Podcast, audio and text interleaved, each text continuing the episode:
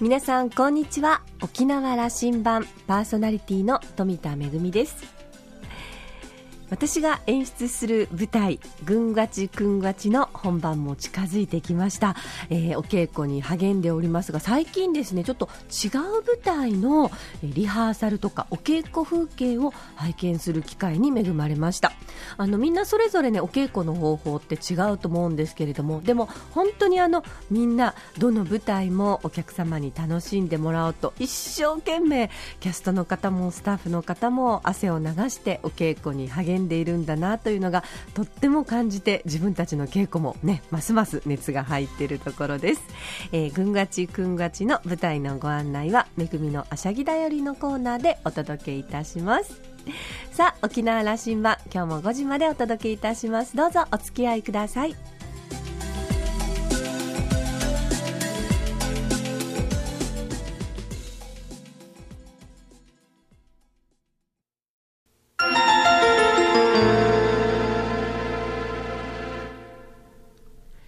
那覇空港のどこかにあると噂のコーラルラウンジ。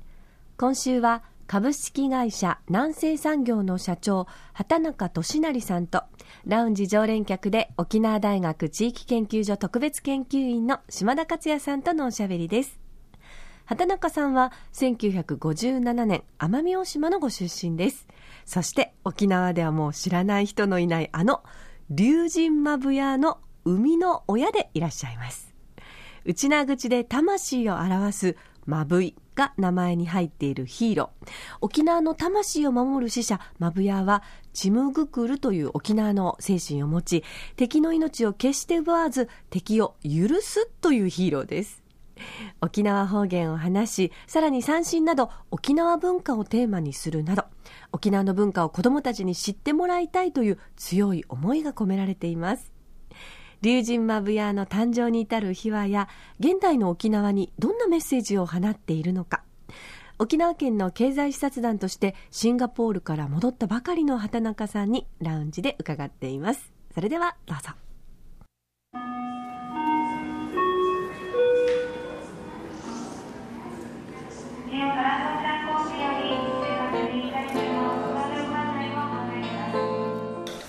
シンガポールからお帰りなさい。はいただいま帰りました。有意義でしたか？そうですね。面白かったです、うん、来年は直行便は飛んでると思いますか、はい、うんまあ沖縄のレベルとシンガポールのレベルがかなり違うんでねあのそこをどう取るか、ただシンガポリアンがだから沖縄を魅力と感じて、まあ、これ基本的に観光リゾート便になるはずですからそうですね。最初からビジネスが沖縄を聞くこととは思えないので、うん、観光客が来る状況を作れるかですけどもこれは沖縄側の仕掛けだと思うんですけどそうですね、まあ、あの今回視察団に行かれたのもそれが一番メインだったりしますよね。そうですね。そこはやっぱ見たいですよね、はい、だからまあ大きい節目として東京オリンピックがあるんででそこのイミグレーション全部東京だけで賄えるはずがないっていうのを考えた時に当然チャンスはあるわけですよ、ただ問題は本当に沖縄とシンガポールが定期便が本当に飛ぶのかと。要するにチャーター便が飛ぶ可能性高いと思うんですね。そういうタイミングでも。でも定期便が飛ぶとです話が変わってくるわけですよ。ややりましょうよ。これはやりたいですよね。あの来年の夏前から始まってるという状況、うん、今回の視察団は僕はそういう目的だったと思ってるんでそうですね。ぜひそれは龍神マブヤも一役買うわけですね。まあそうなれればと思ってはいますけどでシンガポールに行かれてこうマレーシア隣のマレーシアではもう展開が始まってると、はい、始まってます。はいえー、どうですその後？えーとまあ、1月から放送始まりましたと、うん、で、えー、と4月に終わりまして次が8月から始まって、うん、えー、と今までずっと放送してる最中ですと、でまあ海外に関しては、えっと、また違う枠目を作ってるんで、うん、読売テレビさんとコラボして進めてるんですけどそれを含めたまた次の仕掛けを今総務省にお願いしてまして今日あたり結論が出てくれたら嬉しいなと思うんですけど。それは展開あのより拡大するでしょう。そうです、ね、それは龍神マブヤというコンテンツが、うん、マレーシアの国内で、うん、その流通してるその放送されてるわけで一方それは沖縄への関心琉球という、うん、なんかこう異国への関心みたいなのをどんどん作っているわけですよね。そうですね。だからやっぱ沖縄のその許しの文化っていうのを基本に考えてるんですけどもそこをいかにそのマレーシアに落とし込めるか、うん、でもやっぱりマレーシアのヒーローを作っていく上で龍神マブはそのまま出してるわけじゃなくて当然マレーシアのヒーローになってくれないと困るというスタンスはありますから、えーまあ、向こうで龍神ジュアラなんですけどが一人歩きしてくれると面白いなと。でもそこでもうすでにマレーシアで見てる子供が100万人超えてるという状況がありますので、うん、100万人見てるんですか？見てますね。まあ、あのクアランプーからの直行便というのはもう少し先としても、はい、それはシンガポール経由で来るようになるでしょうから、うん、あのその来年シンガポール那覇間の直行便が実現するかということには、うん、大変大きな役割になっていきますね。それは本当に、まあ、だからどういうふうにしてこうコンテンツに乗っかっていくかというところを地元がもう少しこの積極的に進み出すと面白い話でしょうね、偶然のこう賜物のようにしている島が生まれてきたというふうにここまでになると思わなかったでしょうけどその時の話ちょっと聞きたい。そうですね。いや本当にスタートは、えーと、何年か前にその「うちなんじゃ」という企画をやっててでそれがお土産として展開した時に結構売れちゃったと。でそこからお客さんからやっぱ問い合わせがあってじゃあどこで行ったら見れますかというところのスタートがあってそうした時に内地のやっぱ持ち込み企画だったもんだから話をしていくとなかなか許可が下りないわけですよね。で進めないと。で同じタイミングで商標権とかいろんな話で訴訟問題が、えっと、全国で起こりだしててそれだったらもう自分で作ってしまえというのがスタートだし単純に本当お土産さんの単なる商品企画だったわけですよ。でももう要するにうちのアジアのタイミングのとこでじゃあどこに行ったら露出で見れるかという話があったもんだから少なくともキャラクターショーぐらいまでは少し持っていきたいというところでお土産の要するに商品企画と、えっと、舞台の企画を一緒にやりたいというところで今の研究の玉木さんのところに今話持っていったんですけども、彼がその当時アルティストアカデミーして俳優の養成学校やってたんですね。でそこの子供たちを使ってキャラクターショーをやりたいというところはマブヤのスタートなんですよ。なんですけど彼が研究出ると言った瞬間に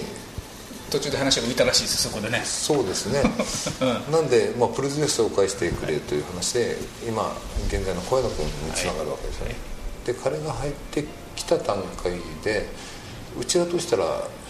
結局そのなんだろう舞台とじゃあお土産のコラボぐらいのスタートだったはずなんですけれども彼が来たことによってあテレビの枠というのは変えるらしいと初めてそういう情報が入ってくるわけですよ。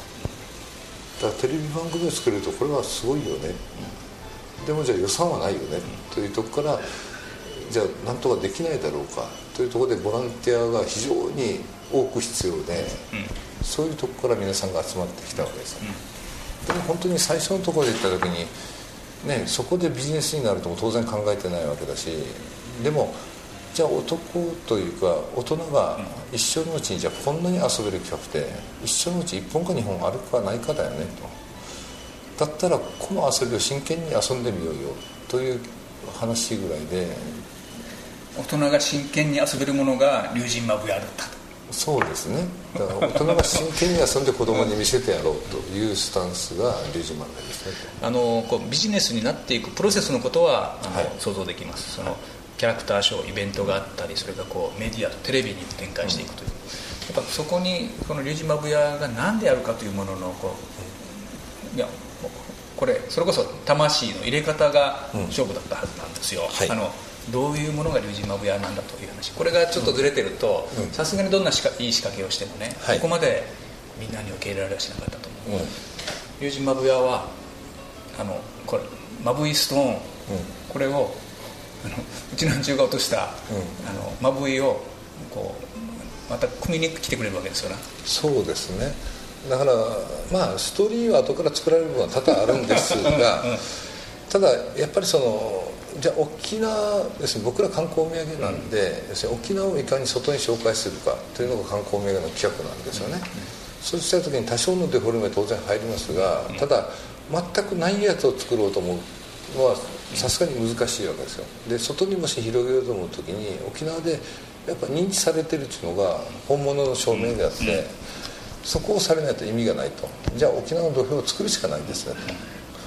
でこの沖縄の土俵っていうのがどういうふうに作るかっていうのが皆さんで揉めたところで結構子供版の要するに仮面ライダーみたいなやつを作っていくわけだから当然完全懲悪なんですよ。ところが完全懲悪って沖縄に合わないんですよ、うんうん悪いものがいていいものがいて,、いいものがいて。最後は、あの必ず正義が勝つという形にしないといけないっていうのは完全懲悪なんです、ね、それは沖縄に合わないというふうに、うん、畑中さんは見た。そうですよねとだから逆に沖縄版完全懲悪を作ろうというスタンスが一番最初からあったわけですね。じゃあ沖縄版完全懲悪って何だろうという話の中からスタートしていったしだからテレビ映像を作る時に一番最初にお願いしたのは、えーと、二来化の発想じゃないんですけれども間違って悪いものを殺すかもしれないと、でも殺した時に悪者を船に乗っけて海に送り返してあげて海の先から蝶々になって沖縄に帰ってくるぐらいのスタンスで作ってくれという話一つだけだったんですよ。それはこう詫びというか許しとかそういうことになっていくんですかね。はい、ね。だから二来家内発想を入れなければやっぱ沖縄にならないと。じゃあ龍神マブヤのその本質もこれはそのまあこれ琉球人の沖縄のその魂だと本質だというふうなことで言えば、まあ、それが何だと言われれば、うん、やっぱり許しの文化だと思うんですよね。で私もあんまり偉そうに言えないんだけれどもやっぱり脚本家さんがいてその下に作家さんたちがいて、で彼らがやっぱりいろいろディスカッションしていく中で、えー、そこの部分をかなり私いいとこ取りしてますけれども、結局やっぱりいろんな企画する中でいろんな人がこう参加することによって同じ一つのマブヤという企画がどんどん深くなっていくわけですよね、で多分マブヤで参加してる人多分作る段階でも100人は軽く越してるんで。そうすると、うん、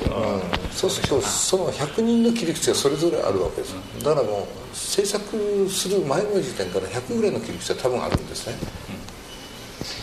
うん、でも100ぐらいの切り口の中から龍神マブヤに何を発信してもらうかと。それこそ沖縄の子供たちだけではなくてこれからは日本中アジアにも発信しようという話なわけだから何を発信させるかの、うん、種のあの一番大事なところ根っこですよね、うん、それを田中さんが一番近いところにいるというのは、これすごいことで。そうなんですよね。そうでそう思うでしょ、うん、それは本当にだからその責任はあるしそこをいい加減にしてしまうとマベヤが外に行く意味がなくなってしまうんで、だからもうずっと言ってたんですけど要するにビジネスのために継続するんじゃないでしょうと。継続する意味があるからビジネスが必要とされるっていう話でこれ似て非なるなんですよ。あのねそれで、あの僕らが子供の頃、うん、その8時台を全員集を見て、はい。えー、碇谷長介とか加トちゃんが最後に「歯磨けよ」とか、うん、宿題やれよ」って言ったんですよ、うんみんな子供たちねそうかなとみんな思ったんですよあの時代ね、はい、で今あの子供たち龍神マブヤが内縄口使うらしいですよね、はい、内縄口であの、うん、最近では何だろうなこう、えー、アガーヤとか、うん、内縄口のこう何かを使うと必ず子供たちはじいちゃんばあちゃんに聞きに行くっていう話じゃないですか、はい、これすごいあの浸透力で、うん、それこそあの内縄口あの活用運動じゃないんですが、うん、これ自然にもそんなことになっていて、うん、龍神馬部屋が発した言葉を子どもたちは咀嚼しようとしてるんですよね、そうなんですよね。だからこれはこれは要するにあの革新犯的にうちは仕掛けですこれは、はい、だから一番最初にやるときにじゃあどうしようか。じゃあ内地展開もそうなんだけれども、うん、じゃあ沖縄方言を優しくするか要するに日本語バージョンを作って流すかという話をしてる時にいや構わないよという形で方言バージョンそのまま言ってるのがずっと今も続いてるわけですよ。だから読売ランドとかでもイベントやるんですけどこっちのショーと全く一緒で方言むき出しなんですよね。それどんな意味とななることがそう。逆思惑なんですね。うん。だから結局それってじゃあなんでわざわざそこまで親切にしないといけないのかと。逆に超不親切でも構わないじゃないかと。要するにコンセプトのところでじゃあ沖縄という土俵を作ってスタートしたのになんでそのステージが変わったからといって沖縄という土俵を捨てなければいけないのかと。待ってくださいよ、うん、そこであの先ほどの話でマレーシアに行きますよね、うん、そこ行くと、うん、じゃああのマレーシアの色がつくんだけども、沖縄という土俵を捨ててるわけではないわけ、ね、要するにあのマブヤに関しては沖縄のヒーローです、でもマレーシアに関してはこれはマレーシアのヒーローを作っていくということを考えないといけない。でもじゃあ沖縄の人たちが何でマレーシアで、あのヒーローをマレーシアのヒーローを作るの、といったところの要するに根本の部分は絶対にここで琉球を捨てれないわけですよ。そこが我々琉球の,、あの許しの文化であるというふうに畑中さんはおっしゃる、はい、そこは世界中に発信できる話なんだと、多分あの多くの世界中がこのことについては注目してくるはずだとはい、見てる。と思います。龍神マブヤは、うん、これ我々今からあの沖縄はこれからのリーダー選びの季節に入るんですけどもね、龍神マブヤどんなこと考えてますかね？どうなんでしょうね、あまり政治は考えたことがないんでよくわからないんですけれども、龍神マブヤがどう考えてるか、これは畑中さんに聞くというか、結局その効率化とか、シンクグローバルとかいろんな映画と20年ぐらい前からされてますけどもそれは要するに言ってる持ってる人たちが考える人間が考えた理屈なんですよね、ところが要するに自然界ってそんなことはなくてましてやこの沖縄みたいに離島圏にいると自然と共生しないとやっぱ人間生きれないわけですよ。だからそこまで人間がおごっていいはずがないと。やっぱそこの中で許しの文化で要するに他人を認めるから許せる話であって自分との違いをじゃあどういうふうにするか。でそこの中でどういうふうに落としどころをつけるかっていうのがやっぱ許しの文化だと思うんですね。だから自然と共生する何をするというところが琉球文化だと思うのでそれをどういうふうにしてじゃあ政治の世界に落としていくかというのは、えーと、なかなか難しいですけど多分そこを考えないとうんあの強者の論理沖縄にはないんですからね。じゃあ龍神マブヤは沖縄の子供たちには、うん、あのずっとこのことを発信し続けてい。くんでしょうね、はい、うん、そうできたら嬉しいですよね、はいお土産屋さんの商品企画からもともとは始まったという龍神マブヤその後にキャラクターショーが誕生しそれがテレビ番組につながりとどんどんどんどん大きくなっていきました。でもビジネスのために継続してきたわけではなくてこれは継続する意味があるからだからこそビジネスが必要なんだという。とっても深いお言葉でしたね、えー、敵の命は決して奪わない。敵を許すヒーロー許しの文化がこの龍神マブヤには入っているんですよね、えー、島田さんは、えー、畑中さんとのお話を終えてこんなことを言っています。沖縄の子供たちに7つのマブイストーンを込めなくてはならないと。内縄口定芸チャーガンジュイチャリバ朝礼とうとう名ぬちずたから、そしてカチャーシのマブイストン。龍神マブヤは私たちの想像以上に影響が大きいのかもしれません。ということは、えー、畑中さんのそう責任もですね実に10代ということになりますけれどもでもあの結びのところでねいよいよ、まあ、知事選も近づいてきて私たちのリーダーについてね龍神マブヤはどう思っていますかということにあのきちんと答えてくださったのがとても嬉しかったです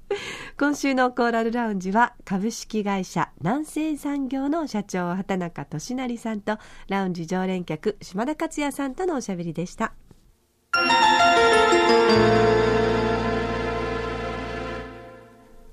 めぐみのあしゃぎだよりのコーナーです。さあ、いよいよ今度の金曜日10月31日、国立劇場沖縄小劇場で、軍がち、軍がちの上演があります。えー、軍がち、軍がち、漢字で書くと5月9月と書きますが、とっても似てますよね。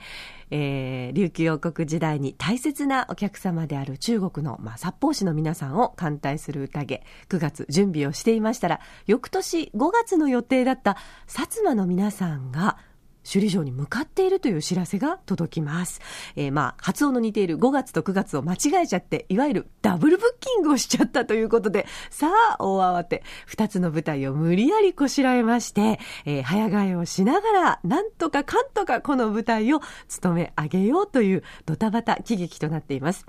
あの、私たちの身の回りにある、まあ、古典の音楽や民謡、それから組踊りなんですけれども、意外と見たことのないという方もいらっしゃいませんか？それからちょっと敷居が高いなと感じている方ももしかしたらいらっしゃるかもしれません。大丈夫です。あの、この作品は劇中劇になっていますので、その劇中劇、劇の中に入っている舞台の部分というのは、あの、沖縄のもともとある、えー、伝統芸能の姿をそのままご覧いただきますけれども、それを、まあ、サンドイッチのようにつないでますので、その間の部分のお芝居というのは、ドタバタのコメディで、こちらは、あの、わかりやすい日本語も使われてますので、気軽に楽しめると思います。10月の31日、今度の金曜日、夜の7時から開演で30分前の会場となっています。えー、チケット残りわずかとなっていますので、ぜひお早めにお求めください。国立劇場沖縄のチケットカウンターやお近くのプレイガイド、それからコンビニ発券ができてとっても便利な E プラスもご利用いただけますので、